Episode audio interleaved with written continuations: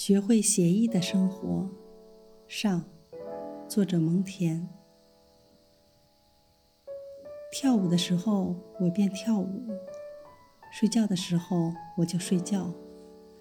即便我一人在优美的花园中散步，倘若我的思绪一时转到与散步无关的事物上去，我也会很快地将思绪收回，令其想想花园。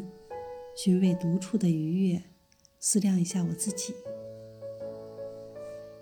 天性促使我们为保证自身需要而进行活动，这种活动也就给我们带来愉快。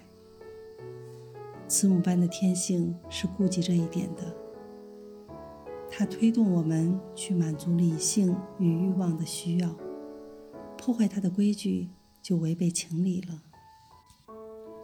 我知道。凯撒和亚历山大就在活动最繁忙的时候，仍然充分享受自然的，也是必须的、正当的生活乐趣。我想指出，这不是要使精神松懈，而是使之增强。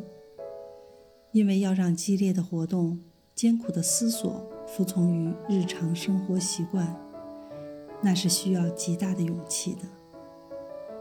他们认为，享受生活乐趣是自己的正常活动，而战士才是非常的活动。